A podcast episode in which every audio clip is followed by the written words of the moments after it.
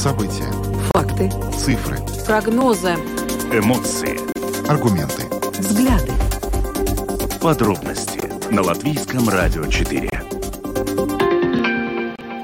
Здравствуйте, в эфире Латвийского радио 4, программа «Подробности», ее ведущие Евгений Антонов и Юлиана Шкагала. Мы также приветствуем нашу аудиторию в подкасте и видеостриме. Коротко о темах, которые обсуждаем с вами сегодня, 23 августа. Мы начинаем с ситуации вокруг экзаменов по латышскому языку, которые должны сдать некоторые граждане России, которые проживают в Латвию. Как выяснилось, накануне правительство на закрытом заседании поручило МВД подготовить поправки к закону об иммиграции, в соответствии с которыми этот экзамен не обязательно будет сдать так срочно. В общем, об этом более подробно сегодня в программе «Домская площадь» рассказал Инбрас Лидока, председатель комиссии Сейма по гражданству, миграции и сплочению общества, и мы представим вам этот комментарий в начале нашего эфира. Ну а затем мы продолжим э, следить за тем, э, как проходят переговоры о формировании нового правительства. Сегодня президент э, Эдгар Ренкевич провел второй раунд переговоров уже с пятью партиями. На этом втором раунде присутствовали Новое единство, Объединенный список, Нацблок, Прогрессивный союз зеленых и крестьян. В общем-то, по итогам этих встреч президент сказал, что видит несколько комбинаций из трех или четырех партий партии в новом правительстве. То есть сейчас уже э, понятно, что, э, видимо, сложно будет сформировать коалицию из пяти партий. А сегодня о том, как эта новая коалиция может выглядеть, обсудим с политологом. Чуть позднее вернемся к ситуации на границе. Она, к сожалению, остается довольно напряженной. Во вторник государственная пограничная охрана пресекла попытки 143 человек незаконно пересечь латвийско-белорусскую границу. В общем, на границе Латвии и Беларуси все довольно неспокойно. И сегодня мы связываемся с нашими собеседниками в Варшаве, и мы попытаемся узнать у них, как выглядит ситуация с точки зрения Польши, насколько там тяжелая ситуация на границе, и, может быть, они могут нам рассказать, как они справляются с этой проблемой. А потом поговорим о проблемах, э, связанных с переходом обучения на латышский язык. А, как сообщил Государственная служба э, качества образования, 64 педагога уволены за недостаточное знание латышского языка. А вообще, э, в целом, недостаточное знание языка было выявлено у 116 учителей. А, министр образования Анда Чакша сегодня дала интервью нашим коллегам на Латвийском радио 1 и сказала, что больше всего проблем с переходом на латышский у школ Даугавпилса, Резакне и Риги. Что там за проблемы? Э, сегодня предоставим вашему вниманию комментарий министра образования. Ну а в завершении нашей программы поговорим о том, что сегодня отмечается Европейский день памяти жертв тоталитарных режимов. Этот э, день отмечается в таком виде с 2009 года, когда Европарламент э, принял соответствующую э, резолюцию. Это день, это день подписания пакта Молотова-Риббентропа, печально известного документа, который привел к разрел, разделу Европы между фашистской Германией и Советским Союзом до начала Второй мировой войны. Но это и тот день, когда порядка двух миллионов жителей стран Балтии соединились живой цепью Таллин, Ригу и Вильнюс. И вот участник той акции «Балтийский путь» дал интервью сегодня программе «Домская площадь» рассказал о том, собственно, как это все было в те дни. И мы вам представим этот комментарий в завершении нашей программы. Видеотрансляцию программы «Подробности» смотрите на странице LR4LV, на платформе RusLSM.LV, в Фейсбуке на странице Латвийского радио 4, на странице платформы RusLSM. Слушайте записи выпусков программы «Подробности» на крупнейших подкаст-платформах. Наши новости и программы можно слушать также в бесплатном мобильном приложении «Латвия с радио». Оно есть в App Store, а также в Google Play. Ну а далее обо всем по порядку. Подробности прямо сейчас – Программа подробности на Латвийском радио 4. Мы начинаем с, э, поправка, с поправок к закону об эмиграции, которые сначала, принятые год назад, привели к тому, что в этом году довольно значительное количество граждан России, которые ранее были гражданами или не гражданами Латвии, оказались перед перспективой сдачи латышского языка на уровне ниже А2. Но вот теперь выясняется, что, скорее всего, существенной части этих э, жителей Латвии от э, этой необходимости, возможно, удастся как-то отойти. Да, накануне э, правительство э, на закрытой части заседания э, поручило Министерству внутренних дел подготовить поправки к этому самому закону, согласно которым гражданам России могут дать отсрочку на два года, чтобы сдать экзамен по латышскому языку. Сегодня на эту тему высказались и президент нашей страны Эдгар Ринкевич, и премьер-министр Кришинис Каринч. Э, в частности, Ринкевич заявил, что в реализации нормы закона об иммиграции видны а, проблемы. Он э, сказал, что этот закон был принят незадолго до парламентских выборов, когда, по его словам, депутаты и э, политики становятся очень смелыми, поэтому в то время практически не было дискуссий. Ну, а Каринч со своей стороны отметил, что цель закона об иммиграции – обеспечить интеграцию. То есть, по его словам, это цитата, цель не в депортации, а в том, чтобы люди, которые находятся здесь, интегрировались, отметив, что требование о знании госязыка не отменяется. Ну да, на самом деле э, в этом же ключе сегодня в программе «Домская площадь» выступил и представитель комиссии Сейма по гражданству, миграции и сплочению общества Ингмарс Лидека, который фактически заявил, что сейчас государство пытается исправить свою ошибку. Давайте послушаем, что он сказал. Ну, во-первых, э, я очень рад, что, э, ну, по ходу переговоров между партиями, э, создающими коалицию, новую коалицию, тоже было достаточно ну, большое понятие о том, что это очень важный вопрос, который придется решать, и чем быстрее, тем лучше. И это результат и, ну, скажем, мнения, мнения президента. Но, насколько, э, насколько я понимаю, то этот вопрос был поднят на самом высоком уровне, и потому и вчера такие долгие переговоры были между партиями ну, в рамках закрытого, закрытого заседания. То есть я правильно понимаю, эта инициатива от президента исходила? Ну, она исходила, конечно, из Министерства э, внутренних дел угу. которая лучше всего, наверное, осознает э, серьезность ситуации, угу. сколько ПМЛП и так далее, но связаны каждый день вот э, с этим вопросом. Я, конечно, не могу комментировать, какие будет конкретно, ну, там, по, по, по пунктам вот эти предложения, которые будут э, от, отосланы в Сейм, и я надеюсь, что э, э, в следующей неделе будет созвано все-таки не очередное э, заседание Сейма, и э, чтобы до 1 сентября была ясность, что делать. Но одно ясно. Э, принцип, принцип, э, принцип этого условия, он не меняется. То есть государство все равно требует с граждан России знания и будет требовать знания латышского языка. Да, ну как вам кажется? И, как... и, и, и, и второе, это опять-таки э, люди, которые не будут предъявлять инициативу, с 1 сентября ну, будут жить в Латвии незаконно. То есть э, два требования. В течение двух лет на этот срок будет выдано э, ну, временное вид на жительство, и в течение двух лет э, будет э, ну, дана возможность все-таки сдавать экзамен, и второе, это, как я уже говорил, люди должны иметь какую-то инициативу, контактировать с государством. Это два условия, которые остаются и никуда не, не будут деваться. А скажите, вот эти два года дополнительные, которые еще, ну, наверное, появятся, да, э, люди за это время будут получать э, свои там какие-то пособия, пенсии? Да, все, все социальные, ну, это опять-таки идея, да, это не, не факт, угу. да. Да, то есть Надеюсь, это пока еще только решение. Да. Да. Угу. Это идея, э, что все, все льготы, все пособия, пенсии и все прочее остается на тот срок, на который человек будет получать э, временный вид на жительство. Но, повторяю, чтобы получить этот временный вид на жительство, человек все равно должен пойти в МЛП и подавать заявление. Те люди, которые будут сидеть дома и ничего не делать, они уже с 1 сентября будут жить э, здесь, в Латвии, нелегально. Но с, с, э, со всеми последующими последствиями, да. Да, ну вот э, соглашение со стороны правительства есть, а, значит, э, окончательное решение примет Сейм. Вот э, как вам кажется, как могут пройти эти дебаты в Сейме и, собственно, какова, ну, какова вероятность, что все-таки этот закон будет принят?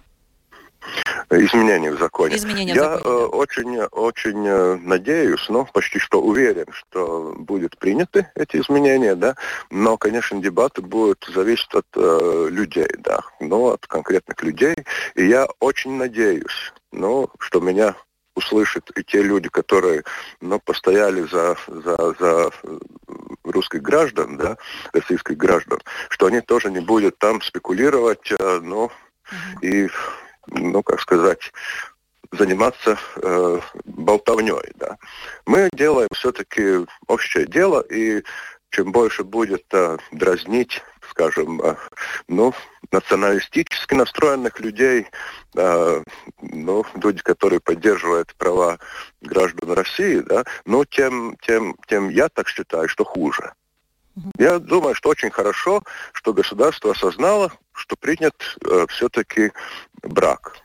Ну, год тому назад, да. Это, это очень хорошо, и это шаг вперед, да. И, и ну, давайте спокойно дать государству исправить этот брак. Ингмар Лидока, председатель комиссии Сейма по гражданству, миграции и сплочению общества, заявил прямым текстом, что законопроект поправки в законопроект о миграции, принятые год назад, являются браком, который сейчас государство должно исправить. Ну так, еще раз а, немножко подробнее о том, что, собственно, предусматривает предложение, которое вчера было озвучено на заседании правительства. Оно предусматривает, что граждане России, которые ранее были гражданами или не гражданами Латвии и до 1 сентября не успели э, подать э, в Управление по делам гражданства и миграции необходимые документы для получения статуса постоянного жителя ЕС, смогут подать заявление на получение временного ВНЖ сроком на два два года. Но это время они должны использовать для того, чтобы выучить латышский на минимальном разговорном уровне А2 и подать документы на получение статуса постоянного жителя ЕС, либо своевременно спланировать самостоятельный выезд из Латвии. Что важно, в течение этого переходного периода граждане России будут получать все прежние государственные услуги, включая пенсии и пособия. Ну, то есть э, то э, соглашение, к которому вчера пришли на заседании правительства, не означает, что сдавать экзамен не нужно будет, и что э, все эти нормы, которые были предусмотрены в законе об иммиграции, отменяются. Это не так. На самом деле, да, можно вообще представить себе всю массу жителей России, э, граждан России, жителей Латвии, которых сейчас вот э, изначально касались эти поправки о миграции по соответствии с редакцией прошлого года. Вот если эту группу все взять, она делится на две части. Есть часть жителей, которые пытались дать экзамен, а, шли в ПМЛП, подавали какие-то заявления, менее, вот на них все действие этого закона распространяется, исходя из того, как это сейчас выглядит. Но те порядка 10 тысяч человек, которые до сих пор не подавались на то, чтобы сдавать этот экзамен, не приходили в ПМЛП, не подавали заявку на то, чтобы получить новый ПМЖ по новым условиям, они под действие этого нового, новых поправок, они не подпадают. То есть, условно говоря, если мы сейчас имеем в виду те 10 тысяч человек, которые могут находиться в Латвии, которые до сих пор считали, что все как-то рассосется, не рассосется. Э, если мы сейчас говорим о том, что государство смягчает нормы этого закона, оно смягчает его только для тех, кто намерен прийти в ПМЛП и написать заявление о том, что он хочет получить ВНЖ на новых условиях. Для тех, кто этого не сделает, вероятно, все-таки либо будем считать, что они не находятся в стране, ну, либо как-то им придется все-таки из Латвии уезжать. Да, ну потому что Ингмар Следока отметил, что эти люди э, с 1 сентября будут находиться на территории Латвии незаконно. Поэтому ну, э, все, кто нас сейчас слушают, если у вас есть э, знакомые, родственники, которые ничего не сделали э, до э, нынешнего момента, то очень советуем позаботиться о них и сделать все необходимое до 1 сентября. Да, мы, конечно, не можем сейчас точно знать, какие именно юридические нормы будут приняты. Это, в конце концов, только предложение, которое было озвучено, и даже мы не знаем, это была закрытая дискуссия. Будет какая-то работа в министерстве, потом это будет утверждаться в Сейме. Мы тоже не знаем, в каком виде это будет принято, но исходя из того, что мы видим по доступным доступным материалам сейчас, все те, кто не пришел в ПМЛП и не написал никаких бумажек, не сможет получить на эти два года автоматически ВНЖ, и это нужно четко понимать. Ну что ж, а мы идем дальше. Снова говорим о формировании нового правительства. Самые важные темы дня. Подробности Второй раунд э, переговоров сегодня прошел э, о формировании коалиции у президента, э, после чего президент Эдгар Саренкевич заявил, что видит несколько комбинаций из трех или четырех партий в новом правительстве. То есть сегодня после этого заявления президента становится понятно, что ну, все-таки возможность создания пятипартийной коалиции, скорее всего, исчерпана. Не получится. Мы вчера эту тему обсуждали. Существуют серьезные идеологические разногласия разногласия между национальным объединением и прогрессивными. Но о том, как все будет складываться дальше, сейчас поговорим с политологом Вейко Сполитисом, который с нами на видеосвязи. Добрый вечер, Вейко. Добрый вечер вам в студии. Спасибо вам тоже. Вейко, скажите, какой, на ваш взгляд, наиболее вероятно сейчас будет новая правящая коалиция, исходя из того, как мы видим, идут переговоры? Ну, если мы смотрим а, то, как происходят э, переговоры, тогда наверняка эти будут четыре партии, которые остались последними. Вы очень правильно сказали, что разногласия на идеологической почве, которые между прогрессивными и национальным объединением, они просто непреодолимы.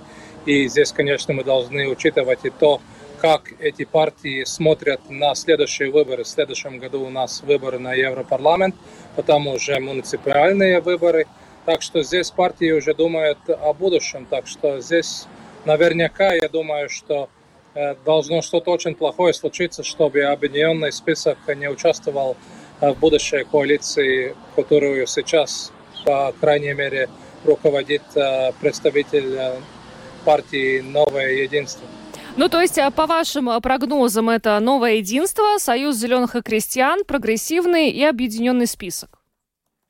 Ну, это же видно, потому что во всех дискуссиях и у вас радио, и первом, первой студии, и на латвийском телевидении всегда же было слышно, что представители нового единства зеленых и крестьян и прогрессивные э, э, партии прогрессивные всегда сказали, что они летом работали вместе, они создавали а, единое понимание о экономических вопросах, о социальных вопросах.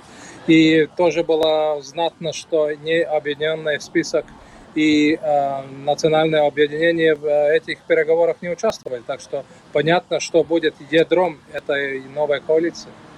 Ну, хорошо, с составом партии, вероятно, мы разобрались. А как быть а, с главой нового кабинета? Вот э, пока единственным кандидатом является Эвика Силни. Насколько вероятно, что именно она займет премьерский пост в новом кабинете, на ваш взгляд?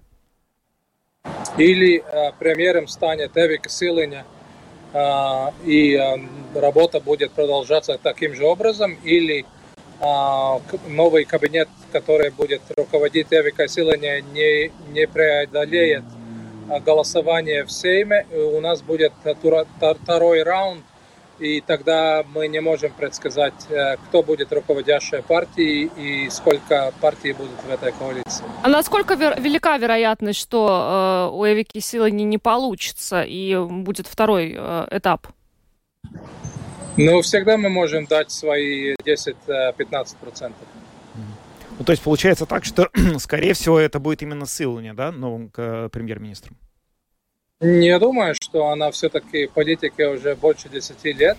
Она работала и с Кришанцем Каринчем, и она работала парламентским секретарем Министерства внутренних дел. Она знает свое дело, она профессионал, а, много не идет в эмоции, так что у нее есть все навыки, чтобы э, тех интригантов традициональных, которые находятся в латвийской политике, удержать э, и не влиять на то, как рационально должно э, выглядеть новое правительство. Скажите, ну а что, на ваш взгляд, вот произошло э, с участием, ну, потенциальным, скажем, пока участием э, в новой коалиции э, национального объединения? Вот почему все-таки? Вот главная причина это вот те самые разногласия с прогрессивными или есть что-то еще? Ну, здесь множество вопросов, и, и одного вопроса вы уже вдвоем в студии уже э, дискутировали. Э, значит, одна тема Истамбульская конвенция, и другая тема это сейчас вопрос о 10 тысяч граждан России. Так что здесь партия Национальное объединение выбрала хорошие темы – с которыми они могут атаковать новое правительство. Хотя рационально каждый из нас понимает, что они не забывают о том, что они сами были при руководстве и при одобрении этих вопросов, но они тоже хорошо знают, что э, средний, э, значит, сред, среднее время вспоминания, которое выборщики имеют, это две недели. Они забывают о том, что политики делали. И они на это и живут. А, Еще вопрос. Вот э, очень много говорилось, э, и, и, и э, президент, очевидно, и премьер уходящий Каринш этого хотел. Новое единство сейчас в целом, чтобы коалиция состояла из пяти партий, а не из трех, как это вот было до сих пор. Но вы сами работали в Сейме. Может быть, можете вот просто людям объяснить, собственно, из-за чего весь сыр-бор? Почему в коалиции должны быть пять партий, а не три? Чем это лучше? А потому что, да, а, хороший вопрос вы задали, потому что если мы говорим о разнице между тремя и пяти партиями, тогда простая арифметика нам показывает, что с 52 или, или с 53 голосами ты не можешь ни в отпуск уйти, ты всегда должен быть на чеку, чтобы оппозиция тебе что-то не нагадила в парламенте. Но если мы говорим о тех вопросах, которые Кришан Скаринч сейчас Эвика Силанин тоже говорит, что это вопрос здравоохранения, это вопрос, э, э, значит, э, обучения, значит, вопрос экономического роста, эти три большие реформы. Эти реформы не можно сделать, если не участвуют все партии лучшим образом. Пять, если невозможно с пяти, тогда хотя четыре. Значит, э, чтобы эти реформы сделать, каждый свое плечо должен э, ставить, потому что такие э, большие реформы у нас не делали с 2008 года. Ну что ж, спасибо вам большое за интервью. Вейкус Политис, политолог, был с нами на видеосвязи. Спасибо вам, хорошего вечера, всего доброго. До свидания. Вам тоже всего хорошего. Спасибо. А, ну что ж, вот Вейк разъяснил нам хотя бы, э, почему пять партий должно быть, а не три, но, очевидно, пяти уже не будет. Э, да, пяти не будет, но исходя из той, которая, вот, например, э, по-моему, он руководствуется, четырех тоже вполне хватит, потому что если будет четыре партии, то точно кто-то может уйти в отпуск, уехать в командировку, и большинства хватит на принятие, ну, подавляющего большинства, уж извините за тавтологию, законопроектов, которые нужно в парламенте как-то провести. Так что в этом смысле, наверное, четырех действительно достаточно. Может быть, идея пятисторонней коалиции состоит в том, чтобы действительно показать, что это какие-то перемены, которые собирается государство э, реализовывать, они поддерживаются всем обществом, всеми слоями. Тогда получается, что как бы и национальный спектр, и вот либеральный спектр, и те, и эти, вот и социальные, кто бы ни, куда ни возьми, все за это, и, наверное, это как-то вот идеологически выглядит лучше. Ну, вот такое объяснение. Ну, интересная комбинация, вот подумай, э, ну, предположим, что в коалицию в новую войдут четыре партии, очень интересная комбинация складывается, ну, пока вот так выглядит в оппозиции. Посмотри, это партия Алексея Росликова, это партия Айна Райнерса Шлессерса и Национальное объединение. Честно, мне трудно представить, как они будут э, взаимодействовать в оппозиции. Вот как, например, э, ну, лидер Национального объединения Райвис Дзинтерс будет взаимодействовать э, с э, лидером другой оппозиционной партии Алексеем Росликовым. Я не представляю. Ну, может... Ответа на этот вопрос у меня нет. Но я могу сказать, что э, Эстония, на которую мы часто в последнее время ну, киваем и вспоминаем ее, это страна, которая живет в такой ситуации уже просто не первый год. Там в оппозиции находится и наиболее такая националистическая партия, ЭКРА, Эстонская консервативная народная партия, а также центристская партия, которая считается, ну, такую, условно говоря, защищающей интересы русскоязычного электората, будем так дипломатично выражаться. И они очень хорошо взаимодействуют в оппозиции, а да. а до этого они даже входили вместе в правительство. Это было невероятно. Интересно. Ну, может может быть, мы что-то подобное увидим и э, в Латвии.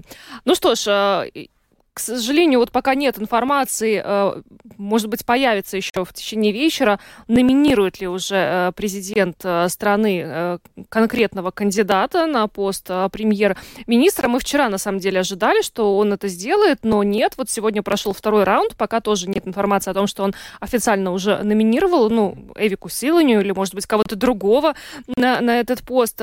Посмотрим. Пока идем дальше, будем обсуждать ситуацию на границе Латвии с Беларусью.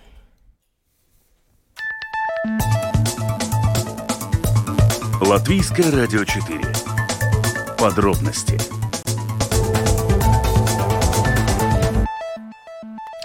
Давление нелегальной миграции на белорусской границе растет. Об этом сообщает э, государственная пограничная охрана. В частности, во вторник она пресекла попытки 143 человек незаконно пересечь нашу границу. Такое количество нарушителей границы за один день является одним из самых больших и свидетельствует о постоянно растущем давлении нелегальной миграции. Но с этой ситуацией столкнулась не только Латвия, а также Литва и Польша. И вот сейчас э, о Польше дальше мы поговорим более подробно. С нами на прямой телефонной связи главный редактор русской службы радио Польши Назар Алыник. Назар, здравствуйте.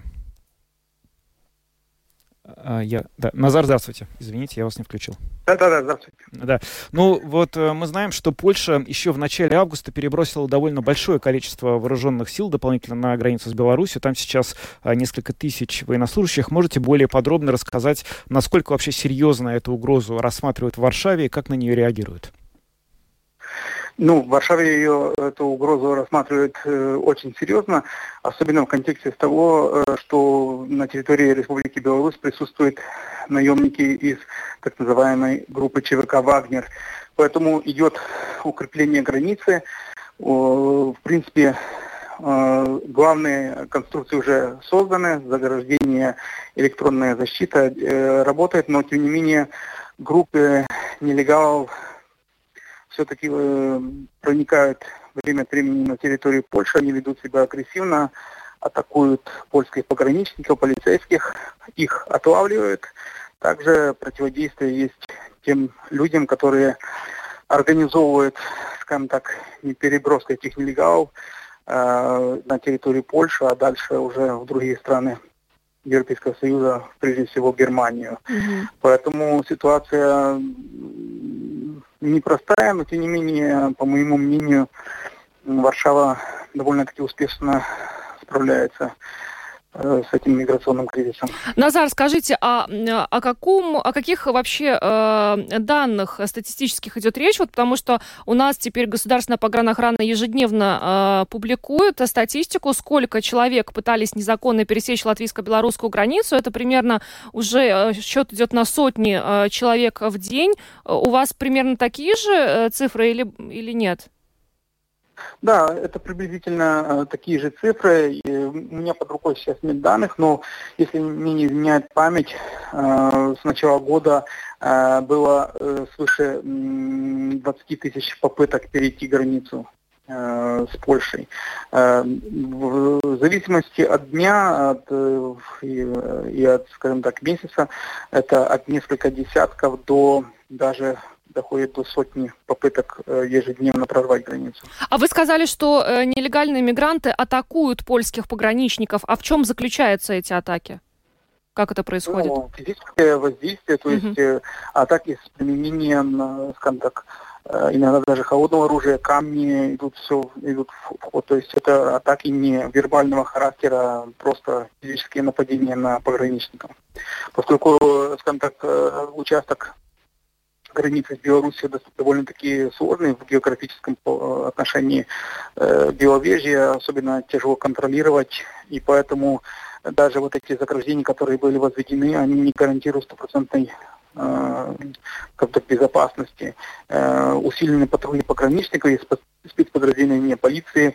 Но надо тоже понимать, что вот такие люди, которые прорывают границу, это не просто там отчаявшиеся люди, которые там прибыли из Сирии, Ирака, из стран Африки, которые пытаются как-то прорваться. Им целенаправленно и организованно помогают э, э службы компетентного э, режима Лукашенко, то есть они снабжают их всем необходимым ножницами для того, чтобы там э, резать колючую проволоку, э, другими приспособлениями, чтобы там преодолевать это, это заграждение, их инструктирует, подготавливает. Даже была информация, что как бы там подключились вагнеровцы. То есть, ну, малая диверсия вот просто проводится. Это все организовано уже давно, когда вот начиналась э, спецоперация э, Лукашенко, за которым стоит Путин. То есть это все серьезно, и люди, которые вот это проводят, это хорошо подготовленные специалисты, которые просто готовят мигрантов для того, чтобы они прорывали границу и, скажем так,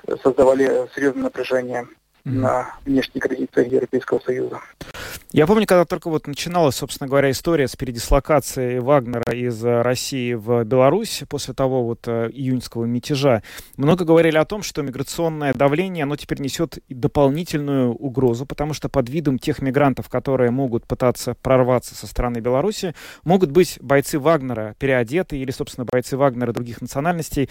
Вот эта угроза, насколько она серьезно рассматривается в Польше и что с польской стороны делается, чтобы каким-то образом не допустить проникновения э, бойцов, наемников ЧВК Вагнера под видом мигрантов?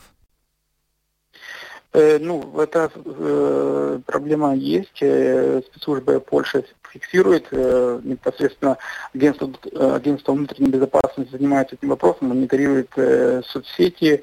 Э, насколько мне известно, даже были задержаны несколько людей, которые потом признали, что они ну, как бы работали э, под видом мигрантов. Ну, в этом плане мы же должны понимать, что если мы говорим, что бойцы Вагнера это же не там какой-то русский парень из Саратова, в основном речь идет, конечно, о скажем так, африканской составляющей э, Вагнера, поскольку в Вагнере служат не только скажем так, э, русские или люди славянской внешности. Есть там масса и сирийских э, наемников, и э, африканских наемников, которые работают. Они спокойно могут выступать в роли скажем так, беженцев, могут получать задания, проводить малые скажем, диверсионные акты и другие вопросы. То есть это ну, серьезная проблема. Mm-hmm. Это как бы не является какие-то, не знаю, там, кого-то там напугать и сказать, что вот это все как бы там бирюльки какие-то. Э, могу, хотел бы обратить внимание, например, э, была даже информация от э, представителей ЧВК «Вагнер», раскрыли даже наклейки с целью вербовки людей на территории Польши. И, возможно, они даже была такая информация, что они проникли с территории Беларуси.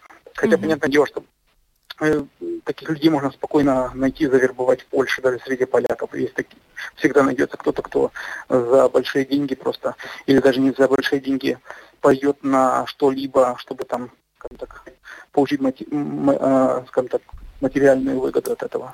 Назар, скажите, а как э, в Польше оценивают вероятность того, что на следующей неделе будет принято решение среди стран Балтии и Польши о полном закрытии границы с Белоруссией?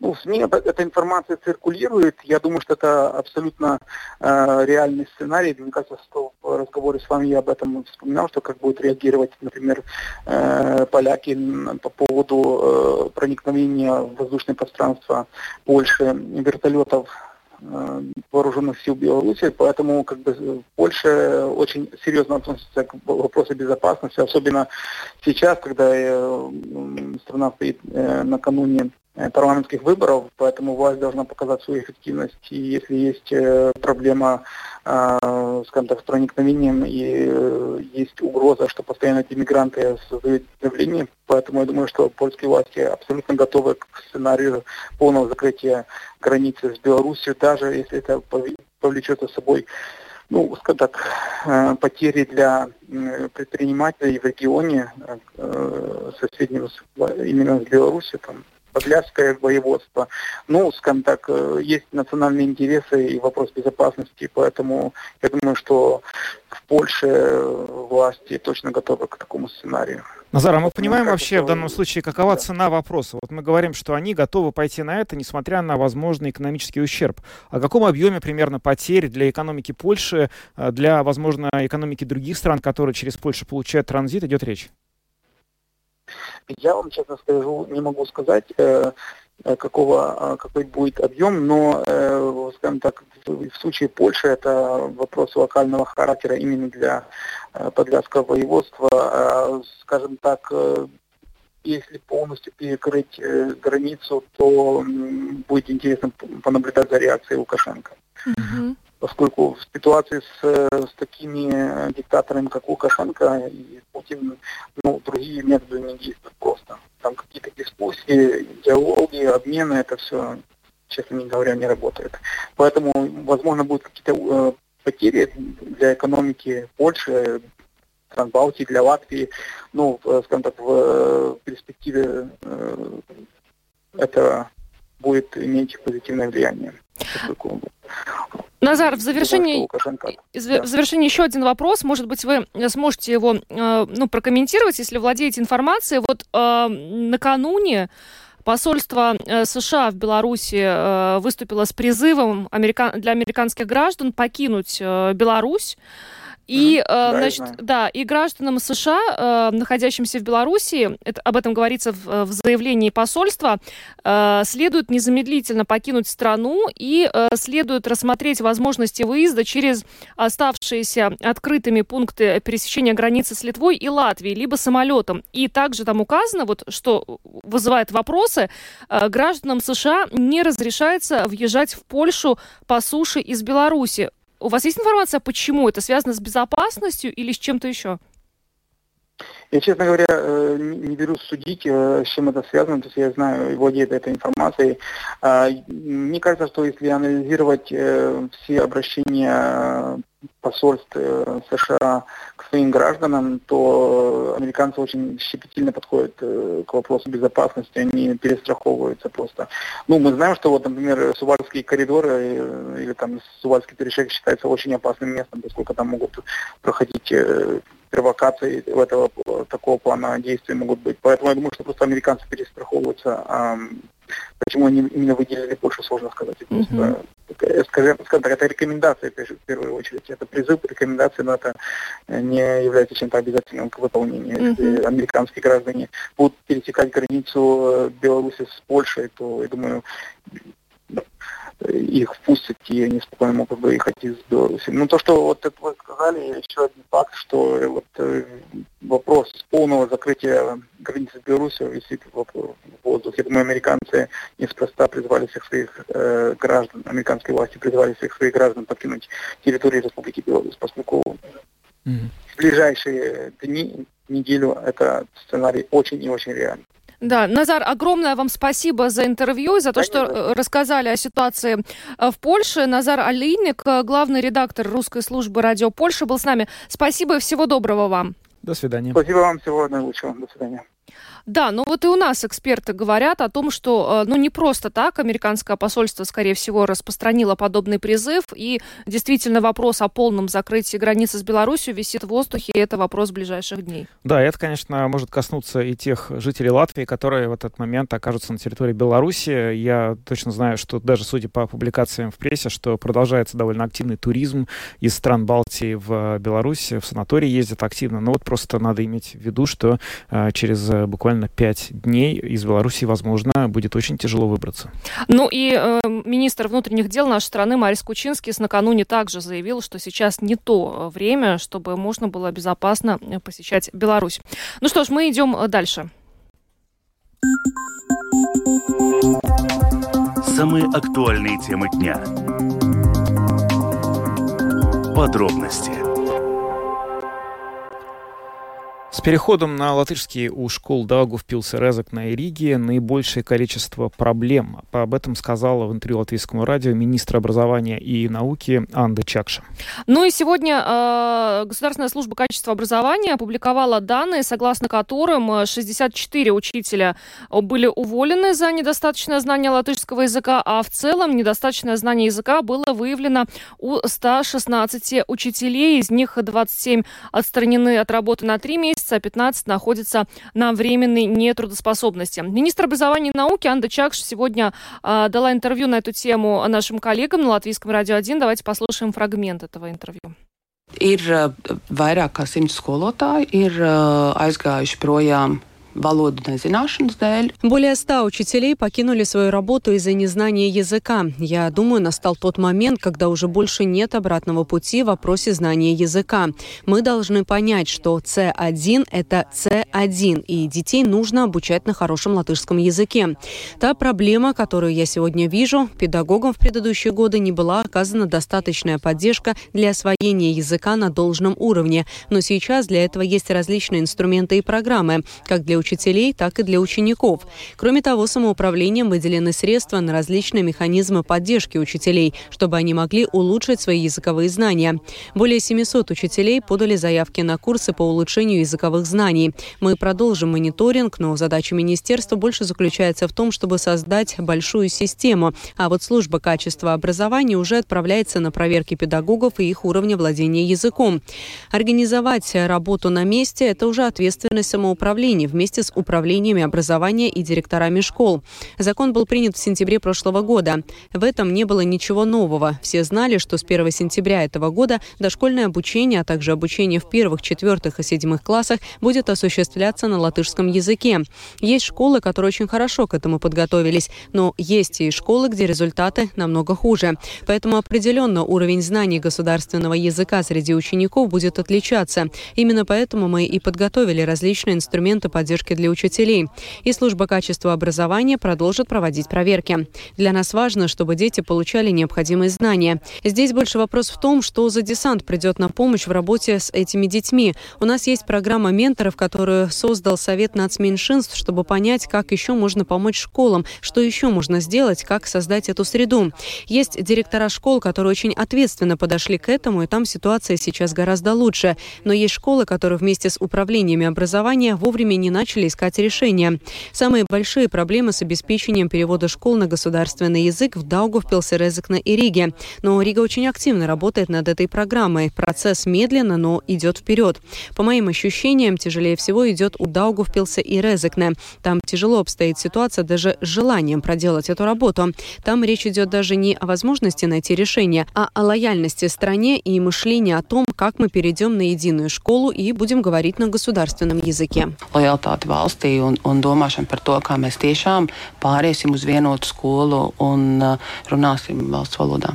Ну вот э, Анда Чакша, министр образования, обратила внимание на проблемы, с которыми столкнулись школы Даугавпилса, Резекна и Риги. Особенно она выделила Даугавпилса, Резекна, но хочется верить, что все-таки школам этих э, двух самоуправлений удастся справиться с ситуацией, учитывая, что 1 сентября уже совсем не за горами. Еще одна важная тема, которую хотели сегодня обсудить с вами, это Европейский день памяти жертв тоталитарных режимов, который отмечается сегодня, начиная с 2009 года. Это день, когда был подписан тот самый пакт Молотова-Риббентропа, который узаконил раздел Европы на две зоны влияния между фашистской Германией и Сталинским Советским Союзом, и который в конечном итоге привел к тому, что балтийские страны утратили свою независимость.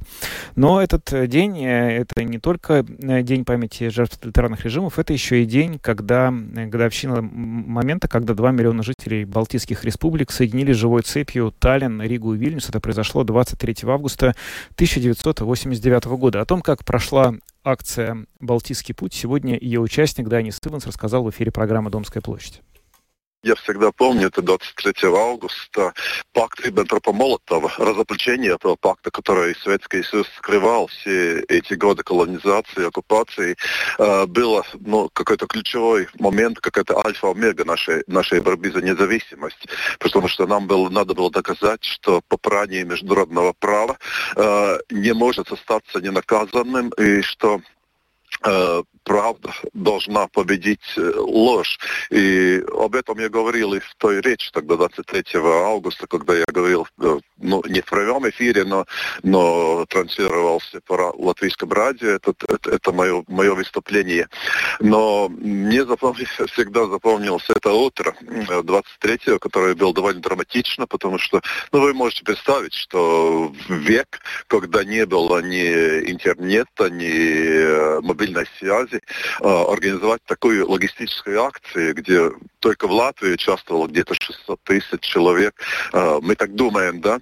Э, точно никто не знает. Это совершенно невероятно, потому что это логистика, это довольно мы должны были поступать очень осторожно, потому что могли быть и провокации, и, и, и, и, и вот тогда наш как бы верный помощник были радиожурналисты, латвийское радио. И мы придумали, что, что организовать акции мы сможем с помощью э, прямой трансляции латвийского радио, потому что связь-то фиксированная, и если что-то где-то не так, люди звонят в радио, радио объявляет эфир, и мы, например, говорим, что Долгопилская какая-то группа, которая едет в Бауску, должна маршрут, маршрут и езжать в Цесис или на где-то э, у, у, у, у Гаркалне колонна танков выехала, потому что и мы знаем, что были танки э, советской армии наготове, да, э, как-то повлиять на нас.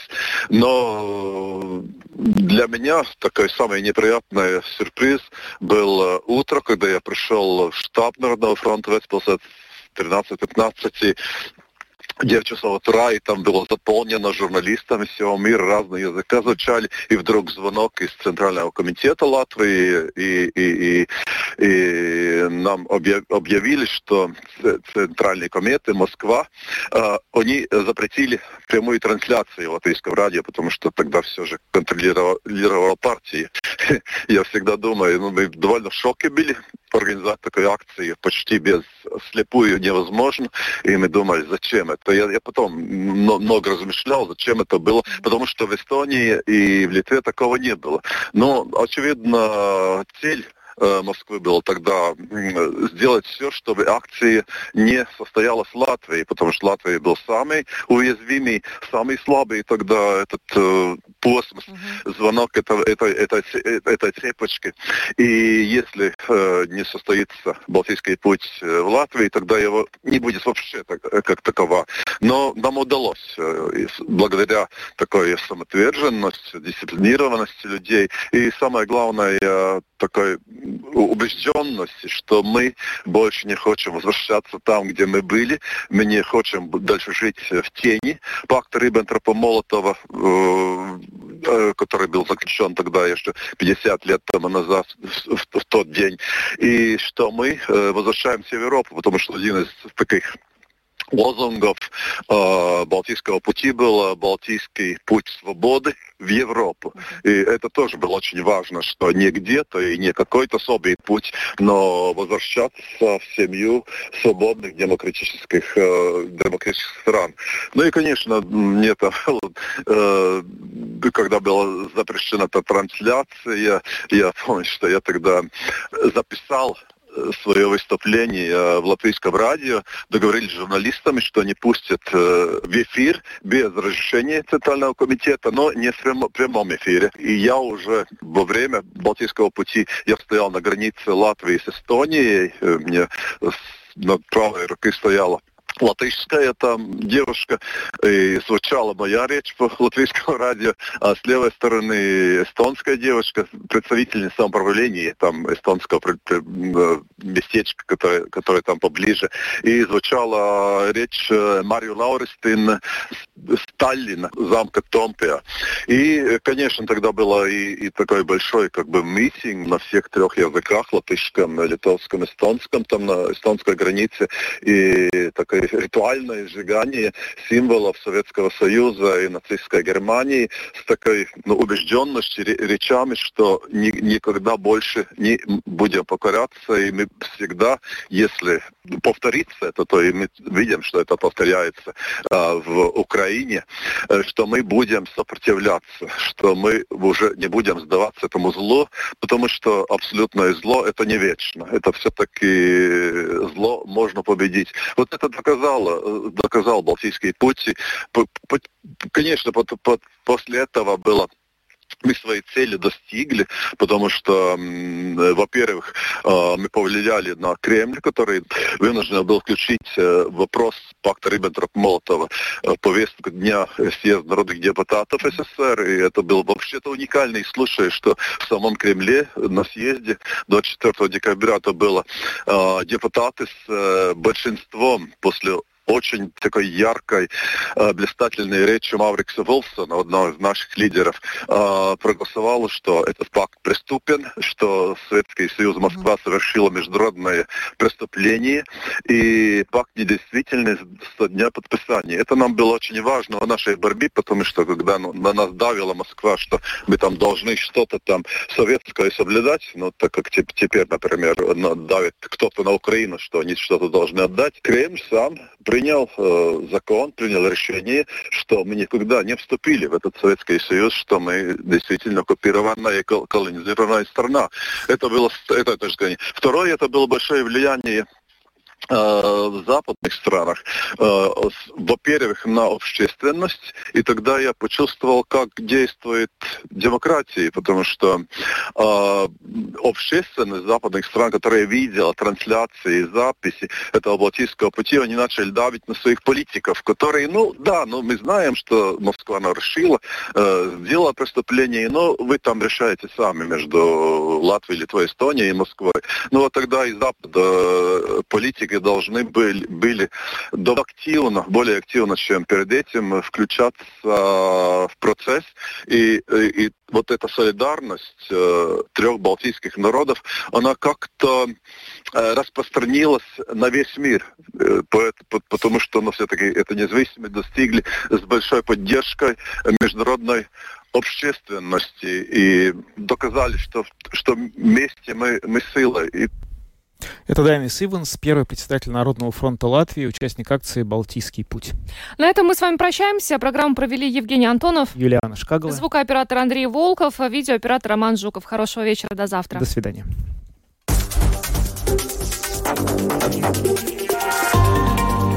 Латвийское радио 4. Подробности по будням.